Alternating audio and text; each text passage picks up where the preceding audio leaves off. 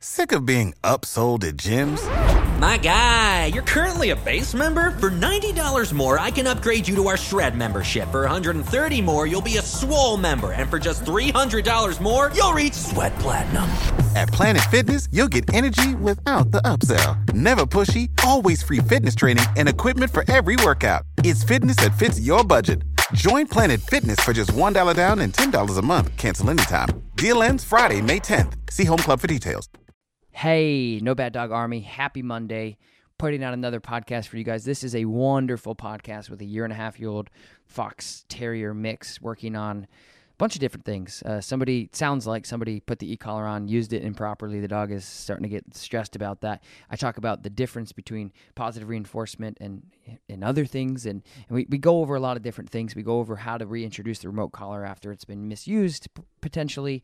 We go over how to find a good dog trainer in your area, the things to look for, the things to ask for go over resource guarding, we go over impulse control, we go over so much. But before we get into that, I want to remind you guys as of right now, the No Bad Dog Members Club is open.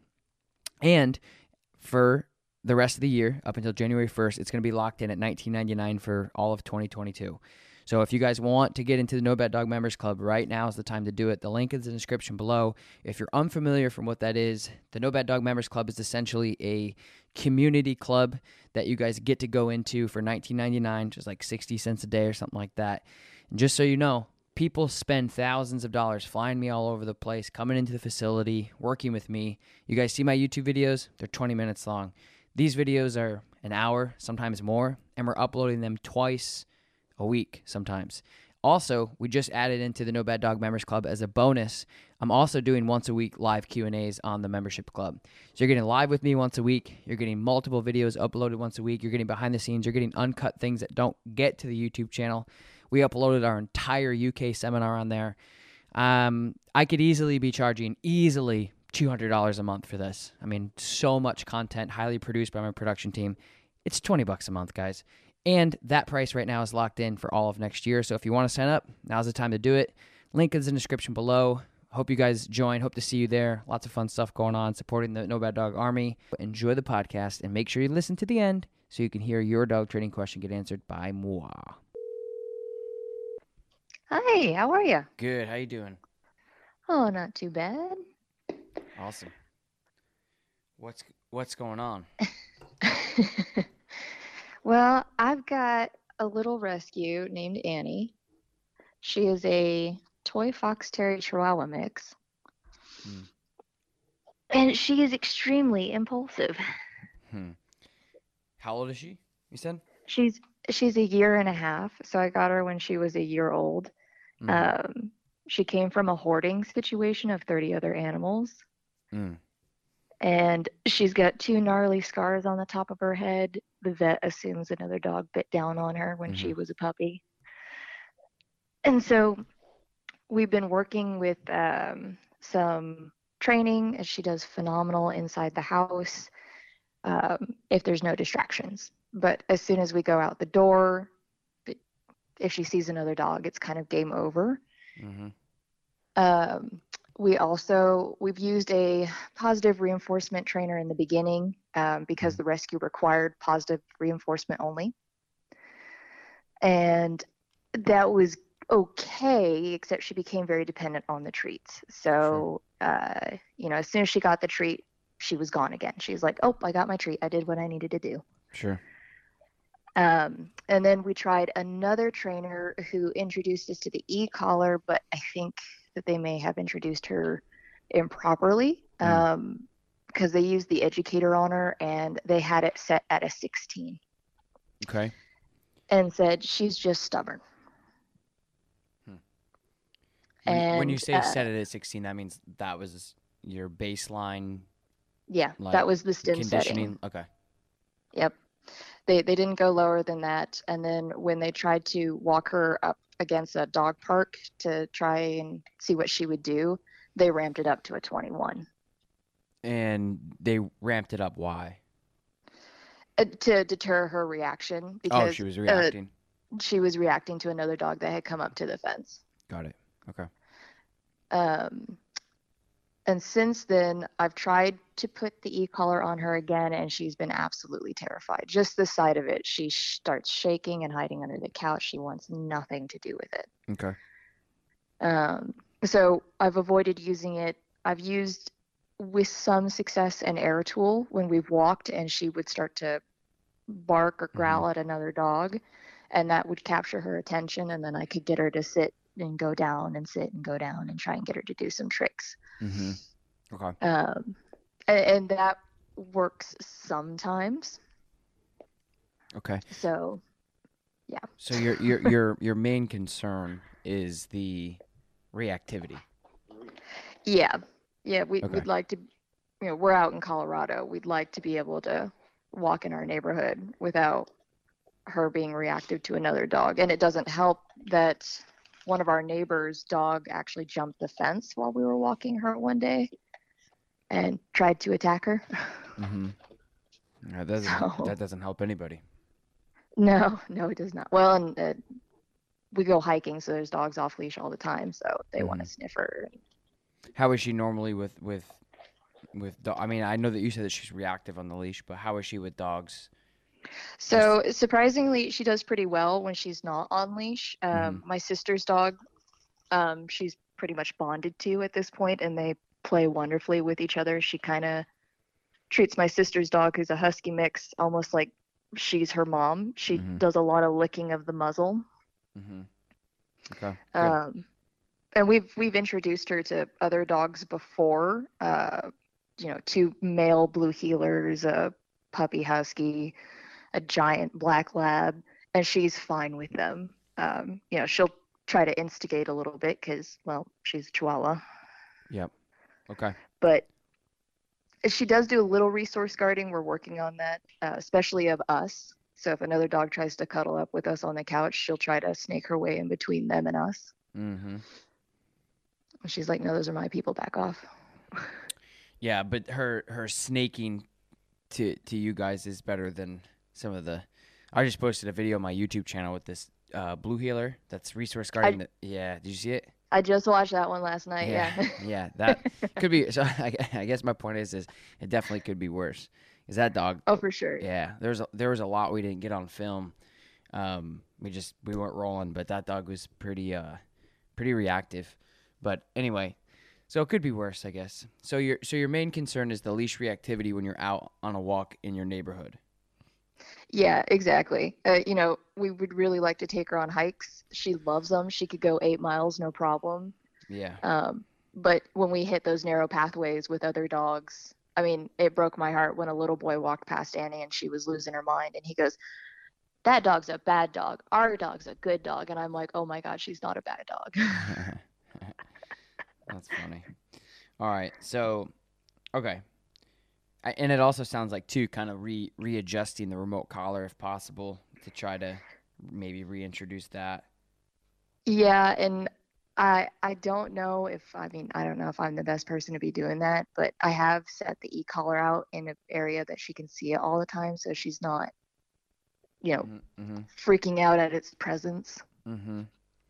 Yeah, I mean that that that's a that's a good place to start for sure. Is desensitizing it being there, and that's why it's it, it's tough. You know, it's it's very important for, and I talk about that a lot in my my videos and anything else that I do just in general is, you know, that's the hard thing about using equipment and using modern equipment with, uh, you know, uh, people who I don't know. Everybody has their own style, so I don't even want to say it's wrong, but uh, you know, it is it is frustrating to to to to hear these types of things. I I have seen it firsthand as well. So anyway, we'll, we'll kind of talk about that as well because I think it'll be good when you're off leash.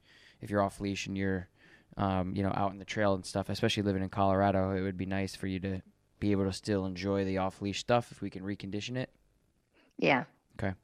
So right now you go out. She's on. Explain me her equipment when you're out and you're walking in your neighborhood where you're having the problem.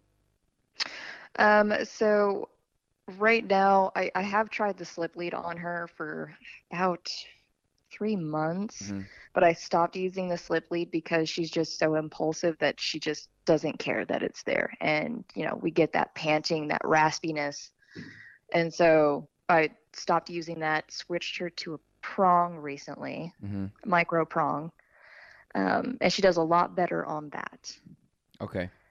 Um, so we usually have that paired with a harness as a backup, Mhm. um, just because of how small she is. But Okay. that's th- that's her setup currently. And how how is her obedience? Would you say?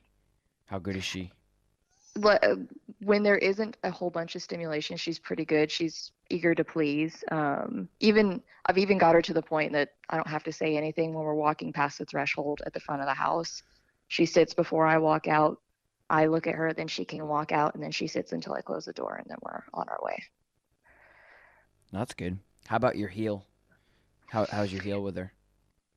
She so once once she gets her energy out, she's fine. But at the beginning, she's just like, "Oh, I'm so excited. We're outside. We're on a Sure. walk. Oh my god, I want to sniff everything." And then about five minutes in, she's right at a heel, and I don't have to correct her at all. Okay. So when you're out and you're walking and then she starts to react, I'm just trying to figure out where what's going, what's where are we going wrong? So when you're out, Yeah. you're walking, she sees another dog, she starts to react. Yeah, and I think part of that is also to do with my sister's dog. So they usually walk together. Mm-hmm. and uh, my sister's dog will start to do a, a slight whine because she wants to play with the other dog that she sees. Mm-hmm. And then Annie immediately takes that as, oh my gosh, there's somebody coming. I need to protect everyone. Mm-hmm. Yeah. And so she, the fur goes up, ears are perked forward. There is no grasping her attention at that point. Even if I try to get her to turn away, she's still looking back. Okay. And when you when you turn, what do you like? What are you doing? Like, explain to me what happens. I mean, let's just say you're out for a walk, you see another random dog. She starts to perk up and, and engage and get stimulated. What what what else happens? What do you do? So usually I'm trying to give her a command to, um, her heel command to come back with me. Mm-hmm. Um, and then if I can get her attention, we'll go into other tricks to keep her distracted. Mhm. But if I don't get her attention, we're just keep increasing that distance from the other dog Okay. until she until she is listening to me. And in the beginning, that was quite a bit of distance. And now we've kind of shortened that a bit as long as the other dog doesn't pay her much attention. If the other dog's paying her attention, then she's going to keep retorting back. So when you when you say attention, uh, uh, is she reacting? Is she barking? Is she growling? Is she lunging? Or is she just looking? She she's barking and she's usually trying to hop up onto her feet, Okay. her back feet. Yep. Um, yeah. Yeah. It, and if she's ever, we've not ever introduced her to another dog on the leash because of the concern of she's 10 pounds. Usually, other dogs probably 60 pounds. So hmm Yeah. if she is an asshole, that they might turn around and bite her back. And well, a bite on her versus another dog that Yeah. size Yep. could be life threatening. For sure. So okay, and you're so you're trying to do a directional change, go the other way, and say heel, Yes. and that's not working. Mm, sometimes it does, sometimes it doesn't. Okay. Are you reinforcing it with anything? Are you using like the prong collar to correct her? I do use the prong collar. That does work. Um, before the prong collar, I'd use treats, hmm um, which I want to avoid using because, again, once she has it, her attention's back on that dog again. Mm-hmm. Sure. Okay, so what what I would do is just do a little bit of combination of both. Is do that directional change or a tune up, that calibration that I talk about a lot. You turn, you say heel. If she doesn't heel, she gets that pop, and if she if she does, obviously she gets paid. And I would be using a little bit of food when you're out, especially if she's food motivated. Like you want to use that to your advantage. You just don't want to depend on it. Okay. So, and the other thing is, is uh, and and I, you know, what you said earlier about using a positive only trainer. I mean, it's just part of part of the the world we live in. Uh, it's it's a very common thing for any positive only type of trainer to also just do a lot of food luring instead of marking and, and capturing, which would mean you want you want to use food, you want to use reward. That's kind of the beauty of teaching a dog what they're supposed to be doing. You just don't want to completely like remove the dog from the scenario so they don't have an opportunity to learn. So what happens is a lot of people's like put a hot dog on the ground, they'll spin their arm and just redirect the dog in the other direction, which isn't terrible. It's just if you can not do that, that would be better for the dogs long term because what you can do is you can ask a dog to heel, go the other direction. If they comply, you can then pay that dog with that external food or whatever. Uh, but you really want to pay the dog for making a better decision instead of dragging the dog away from the other dog. So Okay. when it comes to positive reinforcement, I always tell people that there's just as much damage with positive reinforcement as you can with positive punishment or any other quadrant of how animals learn. It's it, it's something that you can like you like you and a lot of a lot a lot a lot a lot of the people I talk to is th- that positive only kind of overrides the the actual behavior of the dog. Okay. Well, they don't think. Yeah. I mean, we, we call anytime we give her treats rocket fuel because as soon as she gets it, she's back to the end of the leash. Yeah, so so that takes yeah, and that's that's just the difference between like a skilled positive only trainer and, and maybe not because I, you know if you're working with reactivity with positive only as far as positive reinforcement only, what you can do is you can you can gain some ground and gain some success, but of course it's not long term because the dog isn't actually learning anything. Yeah. You know what I mean? The dog the dog isn't actually learning how to make a better decision if you're luring away every time because they're not thinking about the problem, which is the reactivity, and making a decision to not react and then getting paid. What's happening is is they're seeing the dog, they start to make the bad decision, and then they get lured away. So it doesn't actually fix the problem ever and help them get over it. It just kind of blinds them to the to the other direction.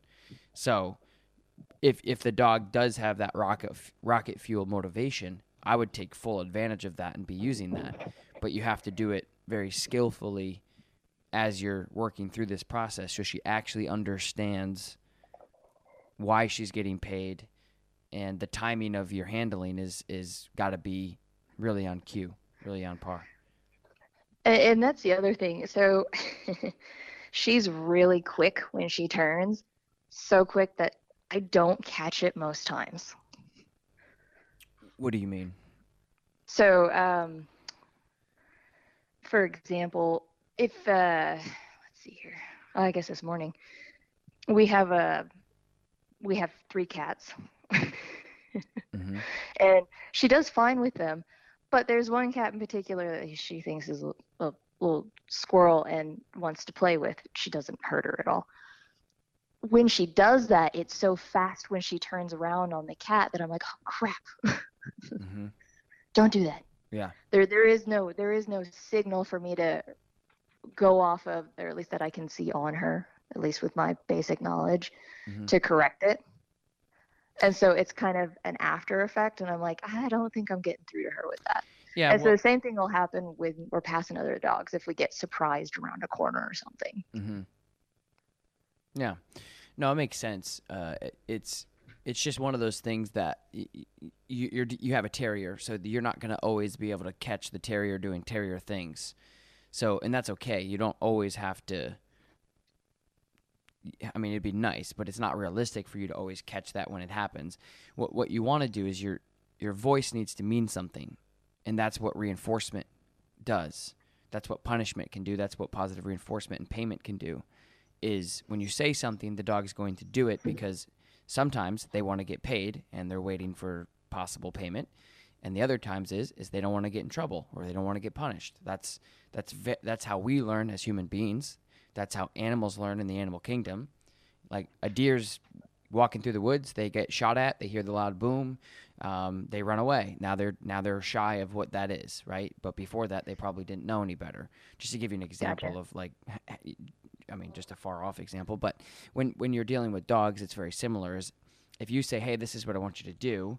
So my point is, is if the terrier, if she turns around and she tries to go after the cat, and you say, "Hey, leave it," that leave it should be ingrained into the dog, where that means you can't do that, and then you call the dog over to you and you say, "Place" or "Sit and stay." And it'd be the same thing if somebody walked into your house right now. I mean, cat aside, like somebody walked into your house, your dog started barking and playing, getting excited, because a lot of people have this problem of I don't always know who's going to walk by my window. I don't always know who's going to walk by my door who's going to walk in the house. Same thing with you is you don't always know when she's going to engage into terrier play with the cat. So your obedience is is what turns it on. Okay. So uh, then the other question I have is in some situations, say barking at the door when people are there or something, there are some occasions where we actually do want her to do that because it's a deterrent. Mm-hmm. But then there are other times where we're like, no, you don't need to be doing that. Mm-hmm. And so the trainer that introduced us to the e-collar, I mean, initially, uh, he had told me don't associate the stimulation with a command because if you don't want her doing it ever, it doesn't have a command. Mm-hmm. Yeah. And so, like for example, when she would pull on the leash, they would hit the stim without a command, uh, just so she would know never ever pull on the leash. Right. Well, there's two big things with that. Is a uh, with the barking is you just said that you do want her to bark, so that's not applicable. And the other thing is is if you do give her a break, which is you have to, then she has an opportunity to break. But if you're correcting a dog for giving any type of leash pressure on the leash, the dog's gonna be very confused if you do try to give her a break in the future. So, um, yeah. Okay. Yeah, uh, that was my concern. So we'll use the leave it command um, when we don't want her barking at something in particular. Mhm. Like, for example, we've got kids that walk past the back of our house because the bus route's back there and Yeah. she'll see them and start barking. And I'm like, um, no, those are okay. But then we'll have maintenance workers on our back fence Yeah. and we do want her barking. Mm-hmm. Yeah.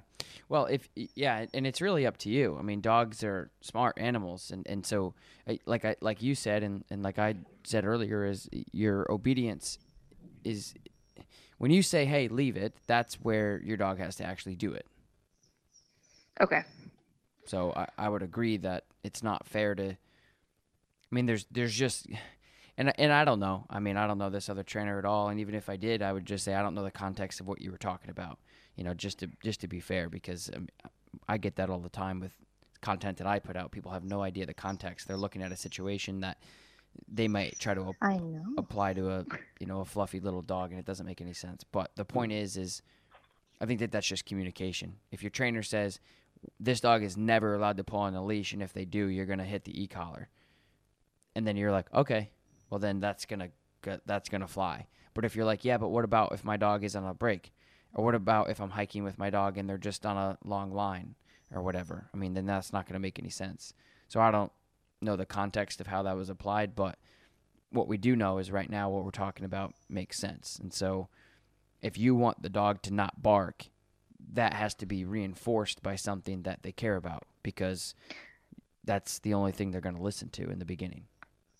So how do we transfer that leave it command then? Because right now, her leave it command, you know, I can drop food on the floor in front of her and walk past it no problem, Mhm. And then I'll give her her break command and she can go and eat it. Mhm. But um, transferring that to no, you shouldn't be barking at the person who's about to walk through the front door mm-hmm. seems to escape her because now it's not food. Right. Well, now that- it's a person. yeah, that there, there. I guess I don't. I don't want to say it. There's no transfer, but that's that's you. You're you're the one that makes that work or not. Hey guys, hope you guys are enjoying this podcast so far. I wanted to just give you guys a reminder. As of right now, the No Bad Dog Members Club is $19.99 per month, and after the holidays, after the new year, I don't, I can't guarantee it's to be that price forever. Just to let you guys know, as far as value goes, is I'm, I'm trying to, yeah, I'm trying to promote this platform because we work really hard on it, and I know it's helping a lot of people. This is a safe community. Just, just to remind you guys, like this is something that people pay thousands and thousands and thousands of dollars for for my training sessions, whether they're flying me to their, their house or they're coming into the facility and my production team is filming the whole thing and they're putting it up on the members club usually twice a week. Not only that but you're getting a live with me as well. You're getting a live once a week with me as well and we're going to answer your dog training questions. It's an awesome awesome thing. I just wanted to let, let you know give you a reminder if you guys sign up now up until the new year you're locking yourself in for 1999 forever or at least for the next year. So Go and check it out. Links in the description. Go join the official No Bad Dog Members Club. Support the movement. Get some more content in. Let's get back to the podcast. So okay, let me give you an example. If it was my dog, like Lakota, my shepherd, so you, Yes. you you have to have good obedience to control any dog. If you don't have good obedience, which means you don't know how to communicate well, and if you don't know how to communicate well, not only can you not communicate, but you can't communicate when there's a problem, right? Or when so if if if you don't so put it this way, if you can't ask your dog to do five things off leash really well, right, and then if you can't do that without treats or whatever or punishment or leashes, if you can't do that yet, then then when there's a problem or when something happens, there's no way you're going to be able to apply any of that because you can't even get down the first step. So that's something I always ask people to really audit. It's like, well, Okay. my dog, you know, I don't know, so whatever. So anyway, so my point is, is like if it was my if it was my dog, and somebody came to the door and my dog was barking, I would be able to deactivate the barking, send her away to her bed, and stay her there, and that person could come in and then go back out, and it wouldn't matter. But that's because of my obedience. Okay. So, but obedience is gonna overpower, I, I guess, if you will, some of the some of the behavior that she wants to do. So it's suppression. So she wants to do Okay. something like that video you saw with the blue heeler. That was suppression and compulsion because the dog the dog said, "I want to lunge out of this van and bite that person in the face." And once we corrected the dog for doing it, that's compulsion. That's suppression. That's saying, "We know what you want to do. You need to make better decisions." And by the end of that video, you saw she did she did so much better. I mean, we had two people she's never met come up to the van and she didn't bark for the first time. So anyway, so my point is is that obedience, that leave it or the whatever that you want to use for the disengagement is what stops some of that. But you got to Okay. ha- you got to have good obedience because if you don't Okay. it's not going to work. And and we've been or I correction, I've been working on her obedience for I, I try to do a half hour every day with her Mhm. just to get her to work on that. Um yeah. Good. And, and like I said, she's she's been picking up on it pretty quickly and now I'm just trying to figure out what new things to teach her because well, she likes to do the new things. Yeah, and and I think it's that's good. All that's good, but you have to make sure that you're doing it, um, I guess, correctly, and you have to be doing it beneficial. Like if the dog, Okay. yeah, yeah. So you, that's good that you're doing obedience. You just want to start practicing the things that you're having problems with first. And I guess, well, and we try to do a lot of them out on leash too, just Yeah. because I want to introduce that stimulation that distracts her so much. hmm Yeah. So, yeah. Okay. Okay. Um, Well, I, I guess my point is is just that makes sense, but you you also have to make sure that you're building up into that out off leash point too. Like your obedience has to be good. Like like I said before, there's levels to obedience. There's there's levels, there's grades, there's uh, beginner, and then great. And if you aren't doing beginner, you can't touch great. So okay. my point is is if you can't heel your dog down your hallway in your home don't go outside and expect your dog to heel for a foot without doing that work first. And you can apply Okay. that to everything.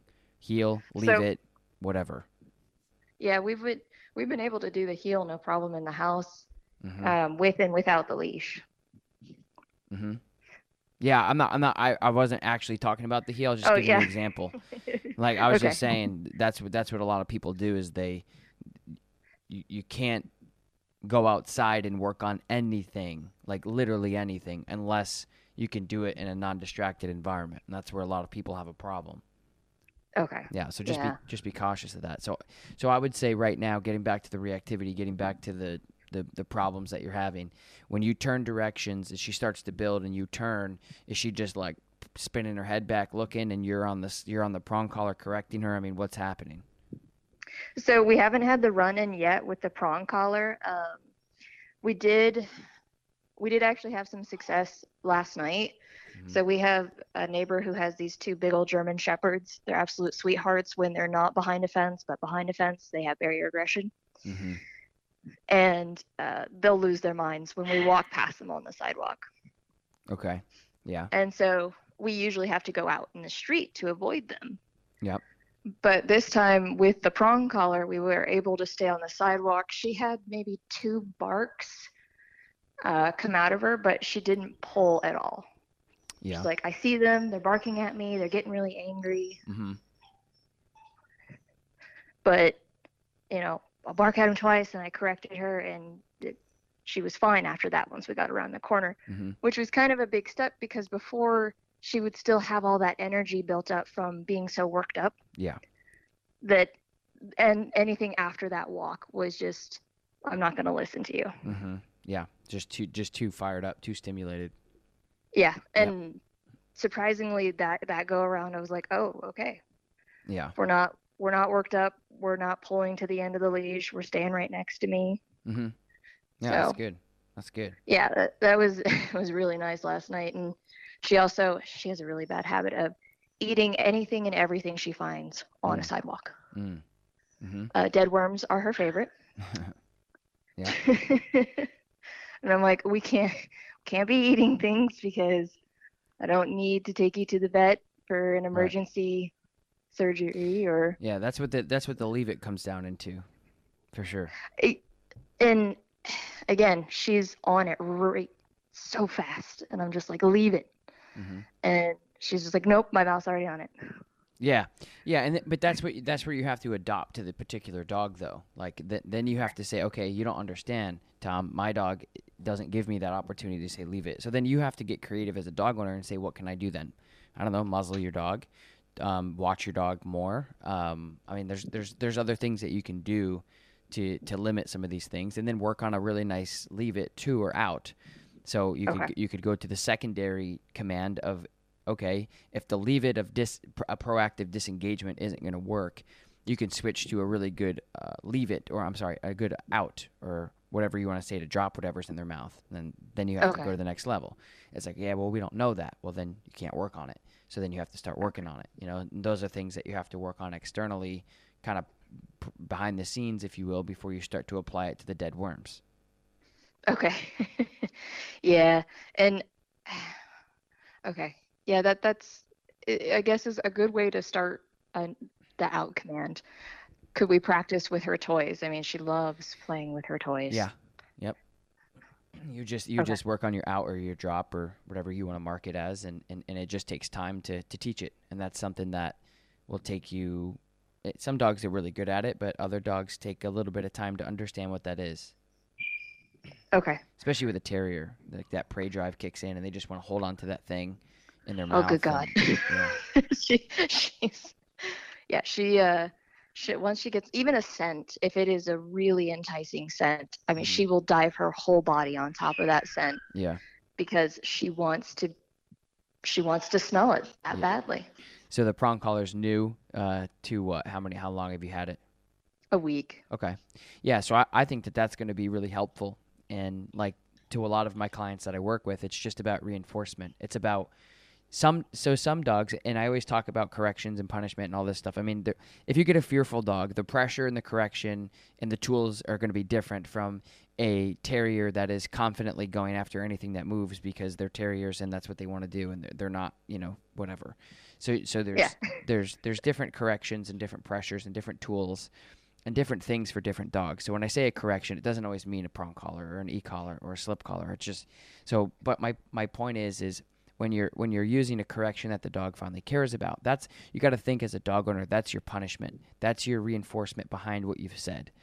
So if you if you tell your dog to this is what I want you to do, and your punishment, whatever that is, if it's a look, if it's a ah, if it's a whatever, who who that that's not my job to, to to tell you what exactly you should do. I just give you some options, right? But so should should we associate the correction to a, a, a look or a phrase or something no, you don't you don't Okay. want to no you, no. So you're okay. So let's say if she see so let's heel is like the best way to do it. If she sees another dog or she sees a squirrel or she sees the cat and you're outside and you say heel that is your overline this is what i want you to do. Okay, so this is the behavior i want you to do. Heel which is walk at my heels on the left side loose leash. Okay. Now if she doesn't heel that's where the correction comes in Do you see what I'm Alright, saying? So the correction, Yep. the correction will kind of be a baseline. If you're using the correction as punishment for things that she knows better, right? So Okay. just like with Yes. humans, Yeah. it's a 55. You're going 85. You're getting pulled over. You're getting a ticket, right? You, you what? I mean, I can literally anything that any human does, there's a consequence for at some point if you if you overdo it, if you abuse it. Anything, literally anything. Staying up too late, you're tired. Drinking too many beers, you have a hangover. You eat too much, you get overweight. Like literally anything that you do. You overwork, you're more tired. I mean, you overrun, your feet hurt. I mean, there's literally any single thing that we do as human beings. We we keep ourselves in checks and balances. We make sure we don't do too much of, well, for the most part. You know what I'm saying? The ge- generally. So dogs Right. dogs is, is is very similar. Okay, so when you say, "Hey, heel," you have to do a good job as a dog owner to really understand or really really make sure that the dog understands what that means. That's that's a that's a baseline like basic thing that a lot of people overlook.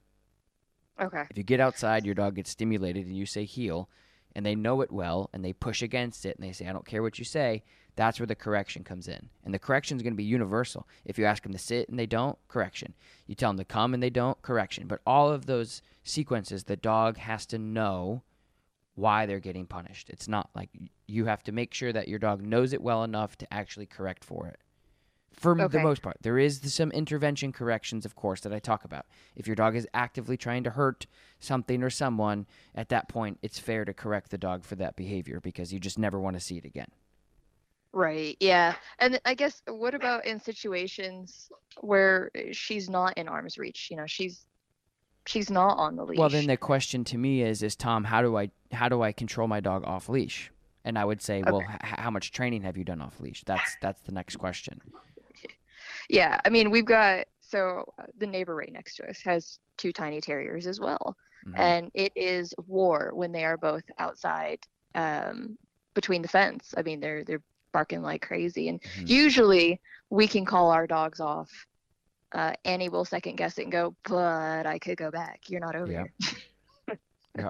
And it's like, no, no, gotta come back over here. Yeah, so that would be reinforce. So talk about your reinforcement. So wh- whatever your reinforcement is, and, and like I said, that's where a lot of people kind of get it twisted with with my training or, or just training in general. Is is I don't I, I personally do not care what you use. I just can recommend if you're going to go completely off leash, the only thing that's going to really be universally applicable is going to be an e-collar. How else are you going to talk to your dog off leash? You can't. Like you're not yeah, it, it. Then that's why I want to reintroduce her for Yeah. those situations. Yeah, and it's the same thing with like the long line. So even if you didn't have an e-collar and your dog went out and you said come and they're ignoring you, well, you got to have reinforcement. No training is better than bad training. You might as well not say anything because you're going to ask it's the same thing I talk about in my my videos. Is you're going to ask a dog to do something that they know and they're going to ignore you and that gives them an opportunity to take advantage of you. And if you do that every day all day long with different things, your relationship by 3 days is garbage. And some people do that for a year to 2 years and plus. So when their dog comes in, their dog is disengaged in front of them, not paying attention to them, won't listen to them. You might as well let go of that leash because they don't give a crap about you. That's it. Okay. So you have to make sure whenever you ask her to do something, you have a fair reinforcement. But the first line of defense is making sure that they know what it is before you reinforce it. Okay. So that introduction is really important. Yeah. I guess.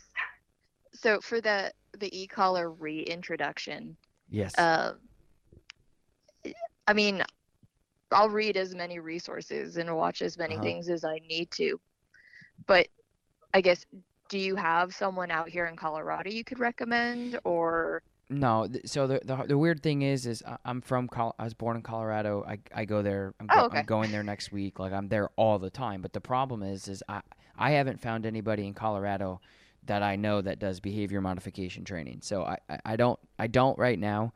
Um, Okay. I know that they're out there. There has to be. I just don't know who they are. Um, that's the only you know benefit I would say to having social media and being able to connect to people is being able to give people information as I talk to them. But I would just I don't. Where in where in Colorado are you? uh, I'm in Aurora. I'm actually like 10 minutes from the airport. Cool. Yeah. Yeah, I, d- I don't have anybody off the top of my head, but it's it's interesting because I probably travel there the most and train and vacation, so it's it's it's weird that I don't, but I don't. That's fair. I mean, I've I've looked at gosh, so many dog trainers here and honestly I, I don't know what to look for because, you know, somebody can say, Yeah, no, I've been training dogs for ten know, years. I Well, know. it's been their dog for ten years. I know, I know. Trust me. Um, that's why. that's why half of the Colorado Rockies th- flew me out there for so long is because they couldn't. That none of them could find a trainer there. I, I know, I know, because they're like, we would love to find somebody locally. They, they're just not there, or if they're there, nobody knows about them. That's the thing is like some people are like, oh, I'm I'm not a big marketer. I'm I, I don't you know I don't use Oh, social yeah. media. I'm like, oh, that's fine. You don't have to use social media, but but just so you know, there's people who will really need you that won't be able to find you. So don't you know whatever. Anyway, um, okay. So yeah, as far as a trainer and, and what you're looking for, I think the most important thing is is that it makes sense to you. So again, Okay. you already said two big. Re- well, I mean, in my of course with my understanding, and, and it's just my it's my style of training, right? I, I don't want to say that everyone else is um, wrong, right, or indifferent. Um, just like I wouldn't expect everybody to validate what I do because what I do is very in the moment context related. Like I, I, I work with the dog that's in front of me. But I mean, the the two big things that I would be looking for is like you said, my trainer, and, and I don't know if this is true because there's a lot of things that probably me and my team say to dog owners and they take it the wrong way and they go down the road and they say they said this and we're like no we didn't anyway Right. happens all the time right because it's just the reliance of the dog owner you know saying what they thought happened but i mean one of the things that you said is if your dog trainer is saying you should always correct your dog if they're in, in front of you no matter what with the remote collar. Well then how, how does that distinguish when they can break and be a dog? And does that imply that your dog can never be in front of you? Does that imply that your dog can never have a break when you're out? And if that's the case then it's not my job to say i think that that's wrong but that goes against everything that i do with dogs. And and my that's why i work with a lot of people is because my style is digestible for many dog owners. It makes sense right? That's the difference. I'm not necessarily better than some people. I just i, I think that i train the dogs that i work with like my own and i don't have like a one size fits all. So that doesn't make sense to me because of course when i break the dog and let them be a dog and go pee and poop and play with other dogs they're going to be in front of me likely. So then they're going to get mixed signals and be confused and say oh i got in front of them and then they, they have anxiety. And that's what you're dealing with now is you have this Yeah. anxiety because the dog probably doesn't know the behavior that you want him or her, i'm sorry her to do so same fine. Yeah. yeah, same thing with the other things that you spoke about with the remote about just having bringing the dog to a so this is a perfect example because you watched that video last night. This is very important. So bringing the dog to the dog park and then correcting the dog with the remote collar on the stimulation when they're reacting to the other dog. Is that that's what happened, right? Yep. Yeah. Okay, so last night you watched that heeler video. This is this is context. Like this is important because this can be contradicting. Because what I'm about to say goes against what I did last night on video to ten thousand people. Right. So here- here's the thing: is you you can't. I shouldn't say that. Okay, I don't correct, and I don't think it's fair to correct a dog with a remote collar unless you're an intervention with the stimulation in particular. So there's the vibrate and the pager, and then there's the stimulation, right? The stimulation is what really can go up and down. The vibrate and pager stays the same. So on that video, I corrected the dog with the stimulation only because this guy's been working with the e-collar for over a year with the dog. So, Yeah. I, and I, said- I mentioned that in the video, but that's really important context to understand that I did use the e-collar stimulation to correct the dog, to snap the dog, and di- di- discourage the dog's behavior from coming out of the van. And not to mention, in that particular video, that dog also, for whatever reason, air quotes, for the first time, when I always laugh when dog owners say they've never done that, because I'm like, I hear that every day in my life. They've never done that. I hear it every day. It's so Right. frustrating. But that dog actually jumped out of the van, and, and there was a there was a um, car getting or a dog getting dropped off for daycare. Ran after Yeah, the I ran, saw the text. yeah ran after the, the the car and hit the tire and like bounced off. Jeez. And the dog owner was like, "Oh, that, she'd never done that." I'm like, "Oh, okay, first time for everything, I guess, right? Whatever." right. so anyway, so, so but th- those are my points. Like, that's where you would correct the dog because they're about to die, or they could die, or they could get hurt, or whatever. So anyway, Right.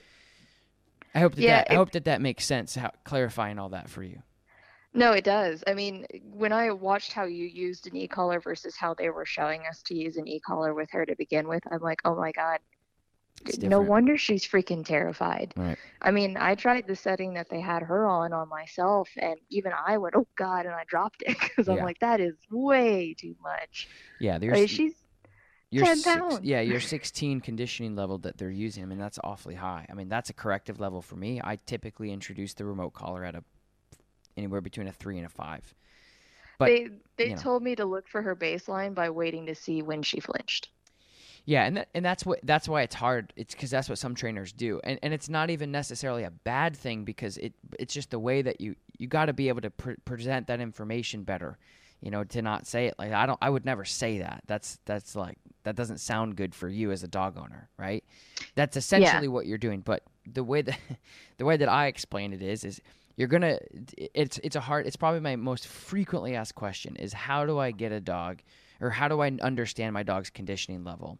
And the reality is, is because I've used the remote collar on hundreds and hundreds and hundreds of dogs every year for a, a, a while now, I just have a baseline of what I know they're going to respond to because the other 250 dogs I trained this year did the same thing. So that's kind of the advantage with me is I'll start off on a three or four or five because that's where dogs usually feel it. And essentially, like, yeah, some people do that. They turn it up and they wait to get a external physical response, which isn't a. It's not a terrible, terrible thing. It's like a fly landed on a horse and they kind of twitch or they flick or they move their ears and they're like, "Hey, what was that?" You go, "Okay." right. So for me, I tell people you can do that, and and all it is is you're going up to see when the dog registers the remote, and you'll be able to tell. They'll they'll do a flick I don't necessarily say a flinch. That doesn't sound good because I, I, I don't necessarily look for a flinch either. I look for a, a twitch or an eye flick or an ear twitch or and they're like, hey, what is this? It doesn't. They're not jumping through their skin. They're not yipping. They're not. They're not. They're not shutting down. They're like, what what's what is this? It's, did I get what is this? So then you go, okay, that's their that's their corrective level start because there's different gauge. There's two different spectrums. There's conditioning spectrums on okay, my dog conditions lowest on a three, but anything past a five is going to be a correction, which is then you start the, the low level of the spectrum of the correction levels, which Okay. the e-collar technologies has 100 levels. So so anyway, so I don't know. I'm just kind of diving into what that means, but essentially you could do it that way. But what I say is I say, hey, here's a dog. Let's start off on a five, and if they get a little uncomfortable with the five, you go right below that. And then once you find that conditioning level, that part's over. You don't do that ever again. You say, okay, anything above this is a correction. Anything above this is an aversive. Anything above this is going to be some sort of a punishment to the dog in one way, shape, or form. So for you to recondition this, what I would do is I would I would do the best to just put it on the dog and, and not not use it for a while. And I know that she gets afraid to even see it. So I don't know. Yeah, I mean, I don't know. she'll how- go back into her crate if it's on her and just sit there pouting. Okay. Well, I think yeah, that sucks. And I and that's but that's because again, that's what you'll get if you use the remote collar. Uh, What happens is it's called a superstitious association. So I don't like using these big terms with dog owners because it's overwhelming. but essentially, it's it's kind of like putting a remote collar on a dog and correcting them for for. There's two big problems with that. Is if the dog doesn't know what the e-collar is and where it's coming from. That's the first thing. And second to that, if the dog doesn't know the behavior well, then you're dealing with two things. The dog's trying to figure out why they're getting punished and what the hell is this punishment. That's why I condition so much on, hey, this is the I, I don't again unless in, there's an intervention, I'm not going to correct the dog on the remote collar until they know fully what it is, and usually that's about a week and a half into the e-collar training. It doesn't go even above a five, Okay. right? So And so, do you usually use the stim in training, or do you do the vibration? I don't ever use the vibration for for conditioning. That's a correction. Okay. Yeah. Okay.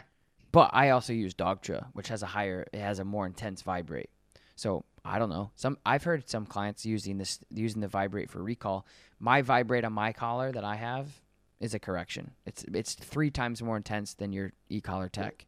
So you, I'm not uh, again like you got to read between the lines. There's like there's a lot of um, there's a lot of discretionary stuff depending on the equipment we're using, the context, the dog, you know. But I just use low levels low level stim Okay. Yeah. So I ask a dog to sit, and I hold stimulation down on a four. The dog puts their butt on the ground, and I pay him, and the and the stimulation stops. Okay. Yeah, and I've watched a couple of your um, older videos of introducing the e-collar using the stim, and uh, well, when I watched those, I was like, oh, this makes a lot more sense than what I was shown. Right. Because those dogs are like, oh yeah, I, I feel you, I feel you poking me. All right, I'll sit Yeah. down. Yeah. I a guy- my dog, she get hit with a 16 and go, what the fuck? Yeah, that?" right. And it ha- and it happens all the time. And and I had a I had a, uh, yeah, I I've told this story a couple of times, but the other day I was downtown and there was this I, there was this guy working with these this client, and I didn't I don't know him. You know, I, I don't pay attention. I'm I'm really not in the dog training world. I try not to be anyway. I just I kind of do my own thing about educating owners and helping dogs. You know, whatever. So anyway, I'm not really in the scene, if you will, especially locally. You know, I know a couple trainers throughout the country, but there's this. I can just hear this lady just saying "heel, heel, heel, heel, heel, heal, heel. I'm not oh even. yeah, I know. I'm not even exaggerating. Like that's how much it was. And I turn around and this pit bull on a harness is pulling her down the road and I can see this dog's neck twitching. Like you were saying. That's the Yeah. that's that area. The dog wasn't getting corrected. The dog just started to feel it aversively. The dog was like, "Okay, I feel this. I feel this. I feel this. I feel this." Right? Well, I, I literally had to say something and I should have said more and I regret it. But I turned around and I said, "Does this dog know heel?" And then the trainer grabbed the leash, pulled the dog away. I- I'm not. I swear to God, on my dog's life, this is not even exaggerating. He grabbed the dog, pulled it away in the harness, said, "Yeah, but she's kind of aggressive." Gave the Uh, leash, gave the yeah, gave the leash back to the dog owner and said, "Let him do what he wants." And then I'm not even kidding you. This pit bull dragged this lady down on a harness down the road because he wanted to do what he wanted to do. And then I hear her down there again, heel, heel, heel. It was the worst exhibit of not only handling, e-collar use, e-collar introduction, and control with a dog I've ever seen.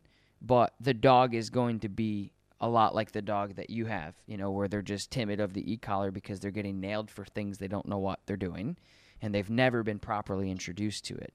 So, again, is that guy wrong? Am I right? I'm not saying that. I'm just saying that doesn't make sense to me. And the proper introduction and the low level stimulation is something that I adopted from the monks of New Skete here in New York. And that makes sense to me. That's why I do the things that I do, is because I love, I'm a dog lover first. I'm a, I'm an, Yeah, ed- I I'm an educator second, you know? Yeah, and that's what I can really appreciate. That's why I've watched your videos for so long at this point, especially with her, Yeah. because, you know, even though she's 10 pounds, if I wouldn't let a big dog do it, I'm not going to let her do it. Exactly. Yeah, it's the same dog inside, you know? It, it it is. And, you know, people are like, oh, it's fine. She's cute. I'm like, no, that's not okay. I don't want her doing that. Yeah, definitely not okay. There's just a lot of there's just a lot of people. eh, I don't know. It's like for me, I, there's there's it's it's hard. Like the more I see people like that guy in my neighborhood, I'm like, man, maybe maybe they you know do need some sort of license to get an e-collar because people are just they're just not doing it right and then they look make make me look bad you know and that's exactly what it comes down to is there's a guy like that so say you're a trainer that's trying to figure the dog world out and or you're a dog owner and you're like i'm trying to figure out the best way to train my dog. And they saw that shit show that i saw downtown the other day i, I would hate the remote collar to be honest with you. If i didn't know Yeah. any better i'd be like that looks terrible. Like that dog is not responsive having a good time and there's no control over this air quotes aggressive dog that's now pulling this owner. It was it was some of the worst dog training i have ever seen in my entire life. I, I thought i was getting i was like where's ashton kutcher i thought i was getting punked dead ass i'm like this is the is this real right but there's, Right. but there but the, the sad thing is is there's people like that all over the world and I and I hear these stories, and it's not because I'm better or anything. It just means because of the job that I do. I go to somebody's house and they say, "This is the training I've done," and me and my videographer, my manager, my team, we're, we're blown away, blown away at some of the stuff that people are doing out there with dogs. Again, I, we always sit down after you know lunch break. We're like, "Really? Like what?" We always we always like make the conversation. We're like, do I am I really good or do people really suck? We're always trying to we're always like kind of joking about that, but it's it's like true. Is there's just people out there that just don't. I don't I don't know what it is. I don't I don't know. So anyway, I mean, it, it's almost information overload out there. right. Which is why I produce content. Right. I'm gonna put out a video for free And hey, if you want to be in Colorado and stumble up, up across my video at night and you're like, "Hey, that helps me." Great. You know that, th- Oh, like yeah. you said, there's so much out there, and it gets overwhelming for dog owners. It gets distraught, and people get confused, and that's why I just stay in my lane. I'm like, hey, this is how I'm going to train this particular dog in front of me, and by the end of this video, you are going to see results, and you are going to see a dog owner that says that this had helped me and my dog. So if you can take a little bit from that and learn, that's great. So for your introduction or reintroduction, I think the e-collar because of your life is going to be beneficial because of the off leash and the trails. Yeah. So the reintroduction, it sounds like you have an idea because you've watched some of my videos on how to do it. You you almost have to because we get this this fearful going into the crate, running away type thing. Mhm. Uh, I, I would I would just do the best you can. So you you might have to override that a little bit because of course the first five minutes you put it on, she's gonna run in the crate and say I hate this thing because somebody, in my opinion, used it wrong on the dog hmm but they're they might get you know maybe halfway through the day they get over it. And then the next day you do it again and it takes less time and less time and less time and less time. Like the last thing i want to do is make a dog stressed. You know i but sometimes it's inevitable. It's like okay we have to get over this. We have to get through this. You know there's just that stress that's kind of good. So i i would say i would try a couple of days of it put it on don't even turn it on you're gonna you're gonna leave if, if this works and the dog starts to say okay maybe this isn't so bad you're probably not going to use it for like a month That's kind of what I had figured. Um, yeah, Yeah. just because her reaction to it. Yeah, I would just, you know, maybe first thing in the morning, just don't make a big deal about it. Just put it on, and then she's she might run away or she might go into the crate. Don't say anything. Don't say it's okay, baby. Blah blah blah. Just just say, hey, this is what we're doing. So the so the less of a big deal you make it, the better it's going to be for the dog. Like, Okay. don't make it And a I've- big deal. I've also tried to give her, you know, some treats around it to, you know, Yeah. good feelings. Yeah, yeah, So- yeah. Oh, yeah, definitely. Yeah, any pon- if she'll take food, it, it, I was under the assumption that she just went and shut down and cried. But if if if she takes food, yeah, I mean, I, and sometimes what I do too is again like this is that compulsion. This is that, in my opinion, this positive compulsion or this this this beneficial compulsion of what you're dealing with is somebody misused the remote collar, right? Or somebody Mhm. did the remote collar wrong for your dog, but you have an option to say, okay, well, then I can never, if I don't help this dog get over the remote collar and use it in a way that makes sense, that is beneficial for the dog and not aversive, if I don't do that, then my dog's going to be on the leash for the rest of their life. She's only a year and a half. You live in, you know, hiking Trail Central. Oh, yeah. So, so the so the the stress for a week may be beneficial long term for the rest of this dog's life. That will she'll live, you know, twelve to fifteen years, maybe. Who knows? So Oh yeah, she's she's small dog. yeah, so that's that's what that's you know that's what you have to look at is maybe taking the leash, taking the slip leash, and just putting it on. And if she tries to run, just hold the slip leash and just get out some turkey, some chicken. She comes over and she takes that. Yes, good, good, good. And then that's what you do in the morning. You just give it to her and you don't turn it on. And you just recondition it and re- redesensitize it because in the beginning, like I said, I put the remote collar on a dog. I, I use a three or four stimulation out of 127. The dog barely feels it. Humans don't register it on their face until about 11, on their arm about 27. I'm using a three or four, and I'm just conditioning in very basic stuff so the dog understands the stimulation and where it's coming from. What a lot of people do, like what your trainer did, is they put it on and immediately use it as a correction for unrealistic things such as never pulling the leash and whatever. So yeah, yeah. Yeah.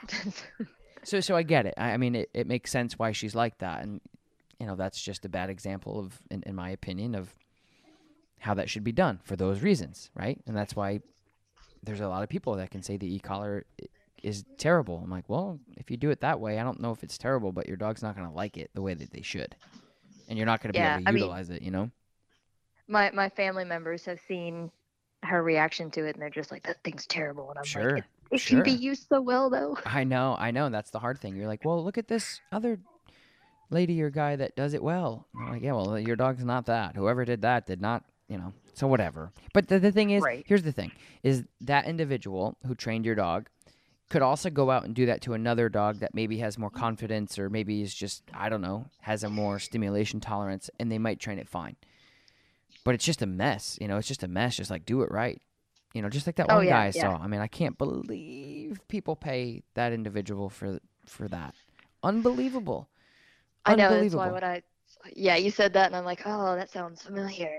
Good and night. it- It was almost like they set I don't think they purposely did, but it, it kind of felt like they set her up for fra- failure because Oh, they yeah. were like, Yeah. she was losing her shit, and they're like, no, Yeah. let's get closer. And I'm like, but she's losing her shit Yeah. now. Why would you get closer? Right. And then yeah, it's it's a mess. Anyway.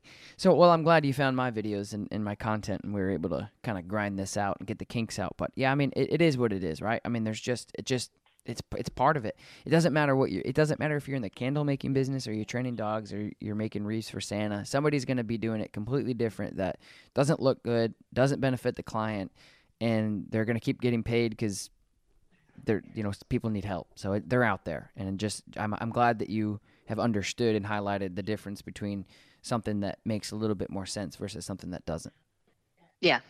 Yeah, no, it, I mean, it, what you say all the time in your videos, it's so good to have that, you know, you, they have to know it's bad. And how are they going to know it's bad if you don't tell them in a way that they understand it? I mean, I, I've babysat so many children when I was younger that I wouldn't give them candy if they were bad.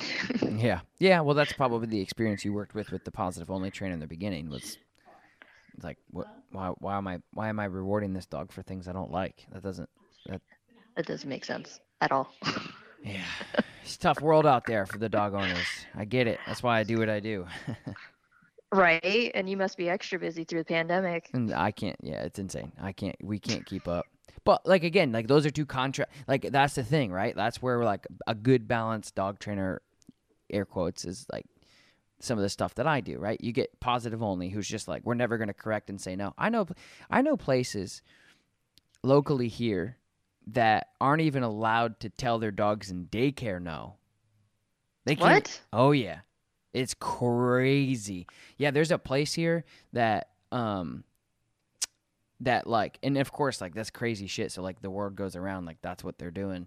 Yeah, there's Yeah. there and we'll, we'll get their clients and stuff sometimes too and, and vice versa or whatever, but yeah, they're not even they're not even allowed like the daycare uh, staff tenants aren't even allowed they're not allowed they're definitely not allowed to correct dogs, but they're not allowed to uh say no to dogs either. Like they can't Oh tell dogs no. Yeah, right. So there's that. And then there's the other end of the spectrum, similar to maybe what you were dealing with. Yeah. Well, I saw that Borobo you went and took care of in was Montana. it Minnesota? Montana. Yeah, Montana. Yeah, and I heard its story about being trained and Yeah. at a board train, and it, they're like, oh yeah, it was he was basically kept in a crate Yeah. for the Yeah. entire. I'm like, oh my god. Yeah, I know. It's tough and, and that's why like I just that's why I I don't know. I don't know what I am. I'm an advocator. I'm an artist. I don't know what I am, but the more I work with people and the more I realize how toxic the dog training world is, is I'm definitely not a dog trainer. It's something I don't want to be involved in. I actually don't it's not about the dogs for me at all. It's actually about the people. So you get it. Yeah. yep, I appreciate. it. Yeah, Yeah. yeah. anyway, uh, any any other questions before we I, I head out to my other uh, session here? Oh no, you uh, really appreciate your time. I Sweet. know you got a really busy schedule, but yeah, I'm Annie's kind of my world now. So anything I can do to communicate to her and not make the world so confusing, I'll do it. Yeah, I would just go back to the basics and spend your time developing these things and just put the e collar on. Don't use it for as long as you possibly can. And um, sounds like the prong collar's really really been helping out. And uh, if you have any questions in the future, we can sign back up and get back into it. All right, we'll do. Thank you. All right, great. Have a good week. Thank you. All right, you guys, we're at the end of the podcast where I'm going to be answering your questions you leave on the review page on my podcast. This this is a five star review uh, labeled "You Are Invaluable" by I think Love for Peace, maybe. So thank you so much for the review. Appreciate it a lot. And so the question is: is I adopted a six month old and I don't know I don't know if she's been socialized as a puppy. How do I help with her confidence and socialization. She is nervous in every situation, a cardboard box brought into the house, or she'll go and she'll run away and she'll hide. Um, it's no way for a brilliant athletic dog to live. I agree. Uh, and then the end is it may come down to genetics, lack of uh, socialization before I got her, and the typical blah blah blah. So yeah, I would agree. Um, so confidence building is essentially, uh, on a, on a grand scheme of things, I think it's a lot of just desensitization. So, like when we talk about desensitization, that means just being in a situation that makes you confident, right? Where You go in like think about as a dog, right? You go into PetSmart, right? It could be really scary or really exciting. You go in there and there's all these stimulating things. There's all these smells, there's these squeaker toys, there's these bones. Like that's a good experience. But if you go in there and your dog, you know, trips over something or a broom falls and they freak out, that may make them vulnerable and insecure and fearful. So I think just a lot of uh, a lot of guidance, a lot of leadership. So ignoring her a lot and, and taking charge. So your handling is going to come into place. So there's handling and there's desensitization. So what I would do is go out, maybe with your leash and your collar set up, whatever you're using, put your shoulders straight, don't look at your dog, and move forward and walk through some of these situations. And also just letting her soak in some situations as well. So, like you said, yeah, it could be genetics, it could be so lack of socialization, but what you need to do is you can battle that with your confidence in handling. Put your shoulders straight, grab that leash, walk through like you own the place, and really help guide her through these situations. That's the best thing to do uh, in my opinion, right now to, to start that obedience is just or confidence is just get out there, put her in situations where she's going to be comfortable, put her into situations where you're going to be able to help her understand that the places that she's in isn't scary by positive reinforcement and by guidance and leadership on your end. All right, so we got another one, Dog Lover 0109, Tom Davis review, five stars. Thank you so much. I'm a huge fan. I love what you do. I have a question. I have an eight year old German Shepherd, and he's reactive at dogs, and has become more fearful because of how tall he is when he would take him to a dog park and the tiny dogs would attack him in his feet. Got it. If you could give me any tips, please give them to me because I want him to be more, have more exercise. Uh, so the question essentially is, it sounds like, is they have an eight eight year old German Shepherd. He's reactive to other dogs has become more fear reactive because of how tall he is. So I don't know if the context is is how do I make him more confident in the dog park or not. But um, that's all I got right here. And, and and so the dog park just in general is not going to be like a great place to build socialization and confidence because of this reason. Dogs get picked on. Dogs get bullied. Some dogs have a great time. Don't get me wrong. If your dog likes the dog park, whatever. Go do you. That's totally fine. But I think as far as exercise go, what I would do is just work on your obedience and just your walking. I mean, yeah, it's nice to have your dog. It's kind of, it's nice to have your dogs just go and, and lay down and and or I'm sorry, run around with a bunch of other dogs. It's kind of like a good way to expend some energy. But what I would do is just be focusing on the the energy and the and the and the draining that you you could be doing with your dog with obedience, mental and physical. So I, I would just suggest don't go to the dog park because your dog obviously isn't having a good time there, but also just do physical and mental stimulation. So, going out for walks, doing obedience, um, really asking your dog to do some things with accountability. That'll get your dog's uh, gears going and, and be really beneficial. So, I hope that, that helps. I think those are the only ones we have right now. Um, so, yeah, if you guys want to ask me questions, I'll answer them at the end of this podcast. All you have to do is go over to the podcast, leave your review, and I'll answer them. Thank you guys so much for listening. I will talk to you next time. Bye. Sick of being upsold at gyms? My guy, you're currently a base member. For $90 more, I can upgrade you to our Shred membership. For 130 more, you'll be a Swole member. And for just $300 more, you'll reach Sweat Platinum. At Planet Fitness, you'll get energy without the upsell. Never pushy, always free fitness training and equipment for every workout. It's fitness that fits your budget. Join Planet Fitness for just $1 down and $10 a month. Cancel anytime. Deal ends Friday, May 10th. See Home Club for details.